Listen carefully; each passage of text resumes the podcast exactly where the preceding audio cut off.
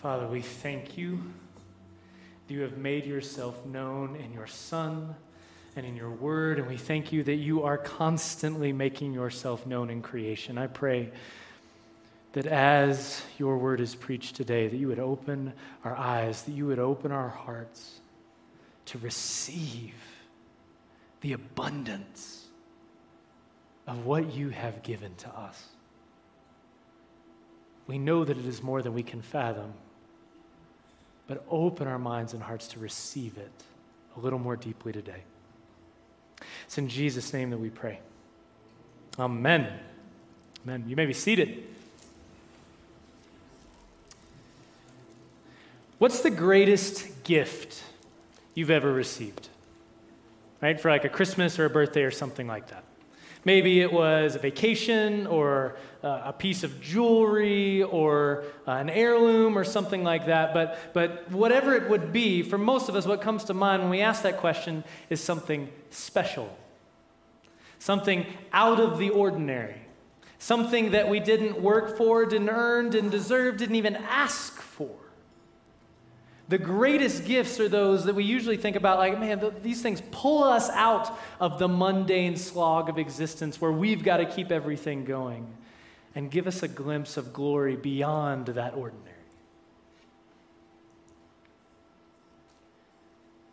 But what if the mundane and the ordinary and the regular is also gift?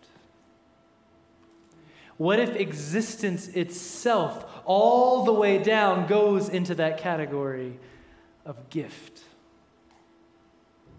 Now, a little historical thinking will get you to this conclusion. I've been doing a fair bit of genealogy work recently, and I'm not going to bore you with the details of what parts of my family are from where and what battles they fought in and all that. But what's been striking me as I've been doing this work is the giftedness of my own existence. Right? Because generation after generation after generation, there were adults who invested in kids, who became adults, who invested in kids, who became adults, who invested in kids. And those investments resounded far beyond their lifetimes, all the way to me. It's absolutely mind blowing. Right? Absolutely staggering the scope of care and sacrifice that has happened century after century to make any of our existences with, with your particular chromosomes and your particular family possible. Our existence, even without bringing God into the picture, is built on gifts given across who knows how many generations. When, when I was born, I didn't deserve or earn any of that. I was birthed from the womb of generations of sacrificial investment and care. And if that's true without bringing God into the picture, that conclusion that even existence itself is gift deepens tremendously as we do bring God into the picture. Because the biblical refrain is that God created everything ex nihilo, out of nothing. Which means that everything that is, including us, does not have to be here. Your existence was not inevitable or required. The entire cosmos did not have to be, and yet here it is. We did not have to be, and yet here we are. All is gift, all is grace from the hand of God. Psalm 104, verse 30, the psalmist says, When you send your spirit, they, and the, the creation, is renewed, and you renew the face of the ground. Wherever life springs up, it is the Holy Spirit who is doing that work. It's his general work in creation. Psalm 139 uh, paints this beautiful picture uh, of this reality when it says that we were individually knit together in our mother's womb by God Himself. This is true whether we accept it or not, whether we reject it or not, whether we recognize Him or not. We are here today because God wants us to be here today. We're here just because He wants us to. I'm sure there's some of us in the room who need today to hear that. But even knowing that, it might be tempting to think that God made us and then dropped us off at the corner. Right? Sort of the deadbeat dad who left us to fend us, uh, fend for ourselves during the period when America was being formed. This was a dominant theological perspective. But nothing could be further from the truth for us or for the rest of creation. It's laid out in beautiful detail in Psalm 104, which is, I think, one of the most important passages of Scripture on creation that we almost never read. If you have your scriptures with you, if you've got it on your phone, I encourage you to open to Psalm 104. We're, we're going to be kind of moving around this, this long psalm, but I, I encourage you to continue meditating on it after a day because there are so many riches here. Uh, last week, we talked about how God created the cosmos to be his temple, his home, his dwelling from Genesis 1. And, Psalm 104 picks up on that theme, saying in verse 2 that the Lord wraps himself in light as with a garment. He stretches out the heavens like a tent. These are clothing analogies, these are tent analogies, these are dwelling analogies that are, that are bolstering that point that Genesis 1 made that creation is not God but it's a dwelling place for God, a place that God has designed to dwell in as a reflection of Himself. It's a place, a home that He has designed uh, to reflect His own glory, but also to be for our good and the good of the rest of creation. It is all gift for us. Listen again to Psalm 104, starting at verse 10 this time says, He makes springs pour water into the ravines, it flows between the mountains. They give water to all the beasts of the field, the wild donkeys, or whatever Colorado animal you want, elk or deer or bear or something. Quench their thirst. The birds of the sky nest by the waters. They sing among the branches. He waters the mountains from his upper chambers. The land is satisfied by the fruit of his work. What's so striking about this language isn't that it says, well, God designed all this and now it's kind of working on its own. There's, there's an immediacy, an intimacy to the language here. The psalmist is talking lavishly about God being involved in his creation, giving gifts to his creation through his creation. He's saying that these waters that are coming down are, are done for the sake, partly, of the creatures he has made, that he loves and delights in providing for their needs, not, not just us as humans, but all the creatures he's made. Jesus picks up this theme uh, in the reading that we did from the gospel in Matthew. He, he chides us for our worry. Because even the weakest, the most vulnerable of creation, receive abundance from his hand. And if they do, what do we have to worry about? Now, as poetic as that might be, and beautiful, we need to acknowledge that it can hit our modern scientific ears a bit strangely. Because right? it's talking about God causing springs here. We know what causes springs. The water table reaches the surface and seeps out of the ground. Right? We know what makes it rain. The moisture content of the atmosphere grows to a degree that the particulates in the sky cannot hold it anymore as water vapor. Right? God doesn't seem to like need to be involved in any of those things. We can track them, predict them, anticipate them with some level of accuracy, less accuracy in Colorado, but with some level of accuracy. But to say that science explains away this intimate language of Psalm 104 is to, is to fall prey to a reductionism. As we talked about last week in depth, how something happens and why it happens are two different questions. For example, the statement Ken exists. How does this happen? How do I exist? Well, spoiler alert if you don't know this yet and you never had this talk with your parents, but a certain sperm and a certain egg come together to form the person, right? That's the explanation. But that's not the whole explanation.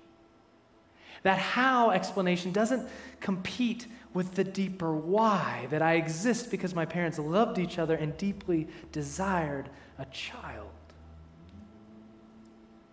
The great theologian Thomas Aquinas talked about this as the difference between what he called primary and secondary causes. The primary cause of all these created realities, according to Psalm 104, is God. Now, sometimes God doesn't use a secondary cause, and we call that a miracle. But usually, God does use secondary causes, like established scientific processes to accomplish his will. So, yes, the specific geology of a mountain pass might cause a spring to grow up. But that doesn't mean that God was not intimately involved in that process. Honestly, when you, when you dig into any of these natural phenomena down to their most basic roots, everything goes back eventually to one of the four fundamental physical forces when you get to the bottom of the physics the gravitational force, the electromagnetic force, the strong nuclear force, and the weak nuclear force. Everything that happens kind of goes back to those four. And if any of those forces were just a little bit different in strength or scope, the world as we know it would not exist. And the interesting thing is, we have no idea why they are the strength and scope they are. They're constant, they don't change, and we don't know why. We just take them as assumptions. Everything that comes out of science sits on top of those as rock solid. They're just the brute facts that we assume. We did not create them, cannot explain them, cannot control them, cannot change them. They are just givens, is a phrase you'll hear sometimes. But think about that word, givens. They are given by the God who gives all good gifts as a way of sustaining all those secondary causes. Because this is the picture Psalm 104 paints. The creation is this extravagant, overwhelming gift. Gift that feel, fills needs, but also gift that brings delight. Gift that brings abundance. Let's keep going. Verse 14 of Psalm 104 says he makes grass grow for the cattle and plants for people to cultivate, bringing food forth from the earth. Okay, yeah, like food's a good, a good thing, right? That brings delight. But when he's talking about food here, he's not just talking about potatoes. Apologies to everybody that likes potatoes. They're fine. They're just okay. He's not talking about that here. He's not talking about things that are just okay. Bringing forth food from the earth, wine that gladdens human hearts oil to make their faces shine, and bread that sustains their hearts. God is not just providing calories here, He's providing feasts. Bread is like the best thing in the universe. And if you disagree, you're just wrong, and I'm sorry. It's so good. Oil makes everything delicious, even like vegetables. And, and, wine, like makes a party. Now, I know there are complications here. We're going to talk in a few weeks, uh, addiction and things like that. But, but, but wine and what it brings is meant to be a good gift. What the psalmist is saying is that God doesn't just give us enough to get by, He gives us the good stuff. Like if you're a foodie, He gets you. And He loves that you love it. That's part of why he gave it to us. It says in, in verse 31 that God rejoices in his works. He delights in delighting us. He loves loving us. What, what it's saying is that God is generous beyond just what we needed. All the way back in Genesis 2, it says that God made trees that were good for food and pleasing to the eye. He could have just made them like edible, but they were good for food, they were beautiful to the eye. God delights in giving generously, profusely, abundantly, extravagantly to us. Which is absolutely glorious. And also, if we think through the implications, probably makes us a little bit uncomfortable. Because if everything and everyone depends on God's generosity, that means we are dependent on that generosity. And dependent is not a happy word to us. We love gifts that are luxuries, but we don't want the necessities of life to come down to gifts. We want to be able to handle that ourselves. One of the striking things about this passage, though, is that no one fends for themselves. No aspect of creation is self sustaining. Everyone and everything is dependent on something, both on God ultimately, but also on other things in creation to sustain life. Now, this was true from the beginning. This is how God made the world. Genesis 1, before the fall and all the horrible things even happened. We are always dependent on things outside ourselves for life. We need food. First, plants were given to us as food, and later animals as well after the flood. There was never a time when we weren't dependent on something else within creation to sustain our life here. There was never a time when we could do it all ourselves. So, friends, whether you like it or not, dependency was God's purpose for you. And if you work against that grain, you are working against God Himself. It's baked into how you are made. Being dependent, even needy, is not a glitch in the system or something that is to be uh, avoided at all cost. It's part of who we are all the way down. We are creatures, not the creator. We're, we're a vapor. We're made from dust. We need food and water and air and each other. And God made it that way because it illustrates our ultimate dependence on Him. We need dependence on these created things to remind us that we need the Creator.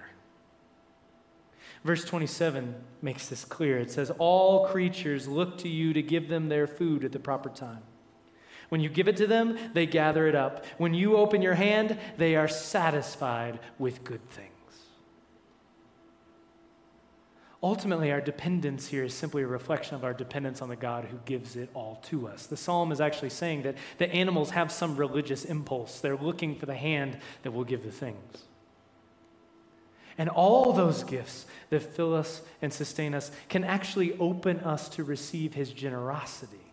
Right? We heard Paul talking about in the book of Acts. He's, he, he's preaching to a Gentile people who are unschooled in the law and the story of Israel. They don't know anything about Hebrew Bible, Old Testament. They don't know anything about that, anything about that stuff. But Paul says, but that doesn't mean that God left himself without a witness.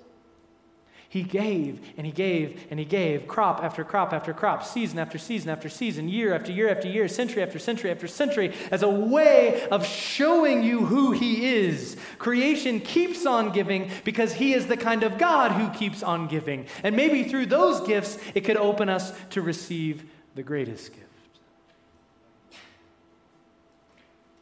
This is why it's such an incredible irony and, and, and, so nonsensical that our heart's desire is, is to run from God and go on our own, to take our own path.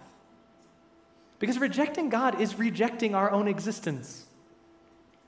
It's rejecting our sustenance. It's like the ultimate example of biting the hand that feeds us. When we negate God, we are negating ourselves. We think we're going off and searching for the fullness of life, but we're actually cutting ourselves off from the source of all life. Because this God is generous and extravagant and abundant, and even when we reject Him, He keeps on giving.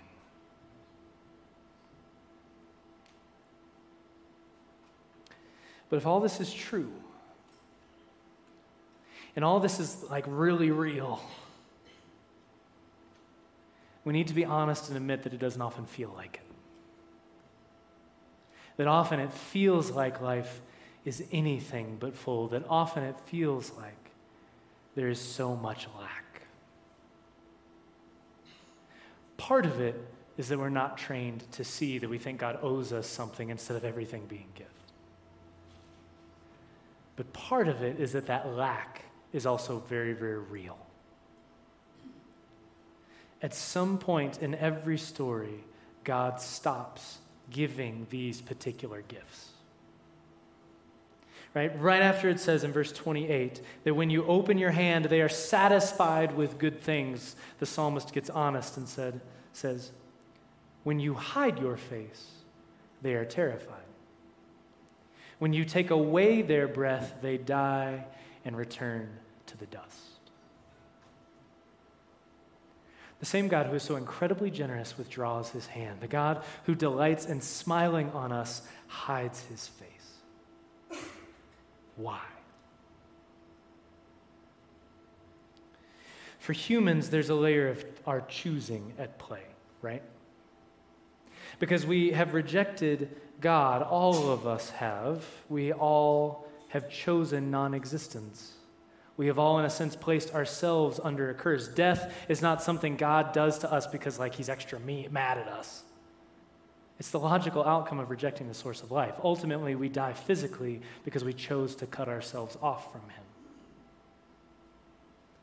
But it's not clear that the rest of creation should have the same logic, right? Because they don't choose in the same way. Cacti don't rebel against God, and they die. Now, and, and, it's not super clear that animal and plant death are simply the result of human sin, right? Before the fall, at least plants had to die in order for animals and humans to live, right? for food. Now, scripture isn't as clear on animal death before the fall. It's hotly debated. We're not going to go there. But from the very beginning, the life of another living thing had to be sacrificed for us to live. In order for us to receive the gift of life, the gift of life had to be taken from whatever we and the animals were to eat.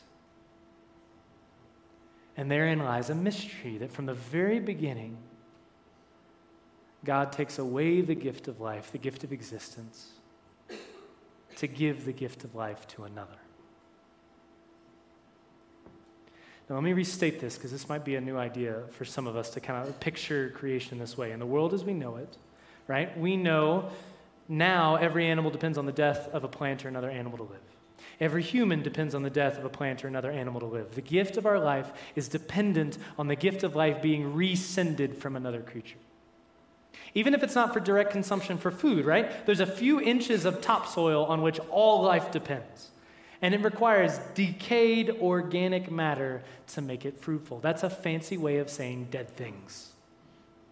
You can't grow stuff in bare rock. In this creation, we cannot live without death. We cannot receive the gift of life unless it is taken away from another.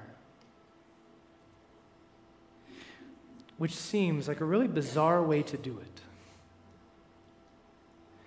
Until you take the whole story in mind.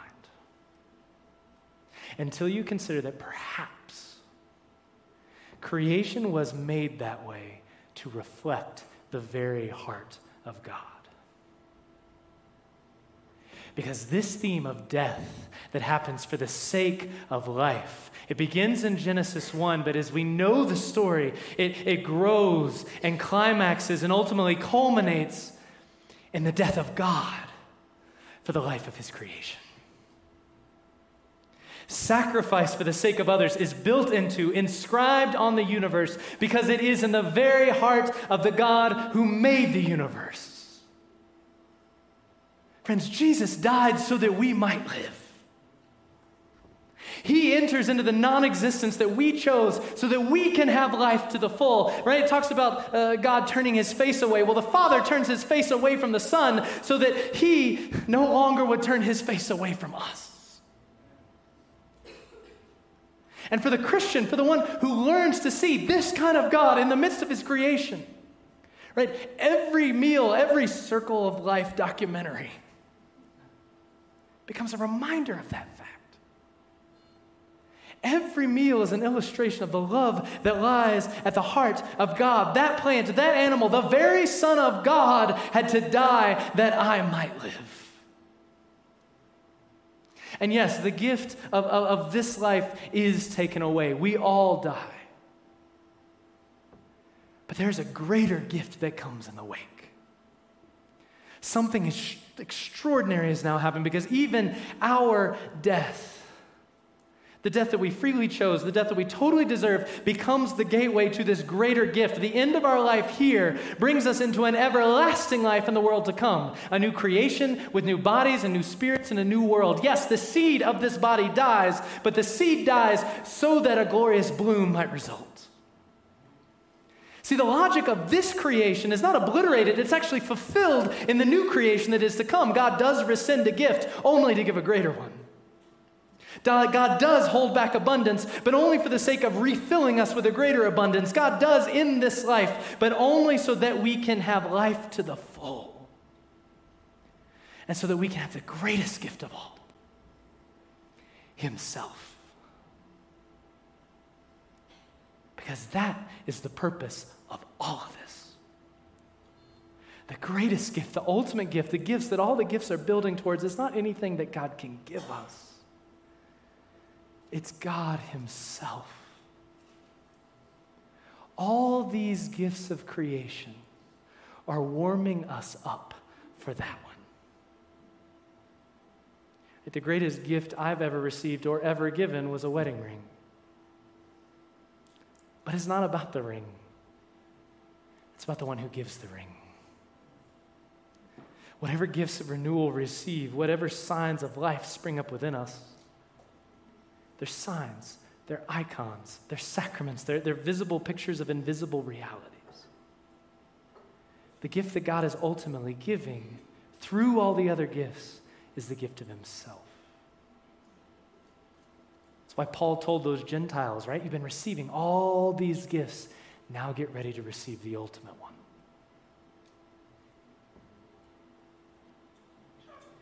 It takes a lot of humility and a lot of courage to receive those big gifts. It's hard. We'd much rather give them than receive them. But may by his Holy Spirit, he do, may he do what he does with the rest of creation. That he would renew our hearts and give us courage to receive the gift of himself, to receive the love of the giver through all the gifts that he has given. Let's pray.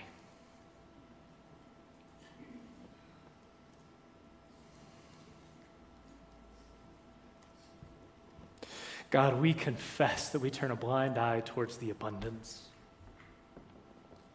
And we do not trust that in the lack, you are preparing us for greater things.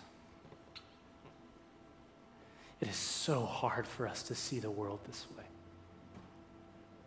Send upon us and in us your Holy Spirit.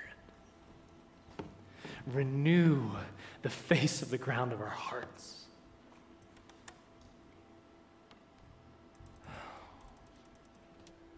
May we, in some small way, in this day, in these moments, in this song, in, in this prayer time, and in, in these responses, in this table, taste and see that you are good. Amen.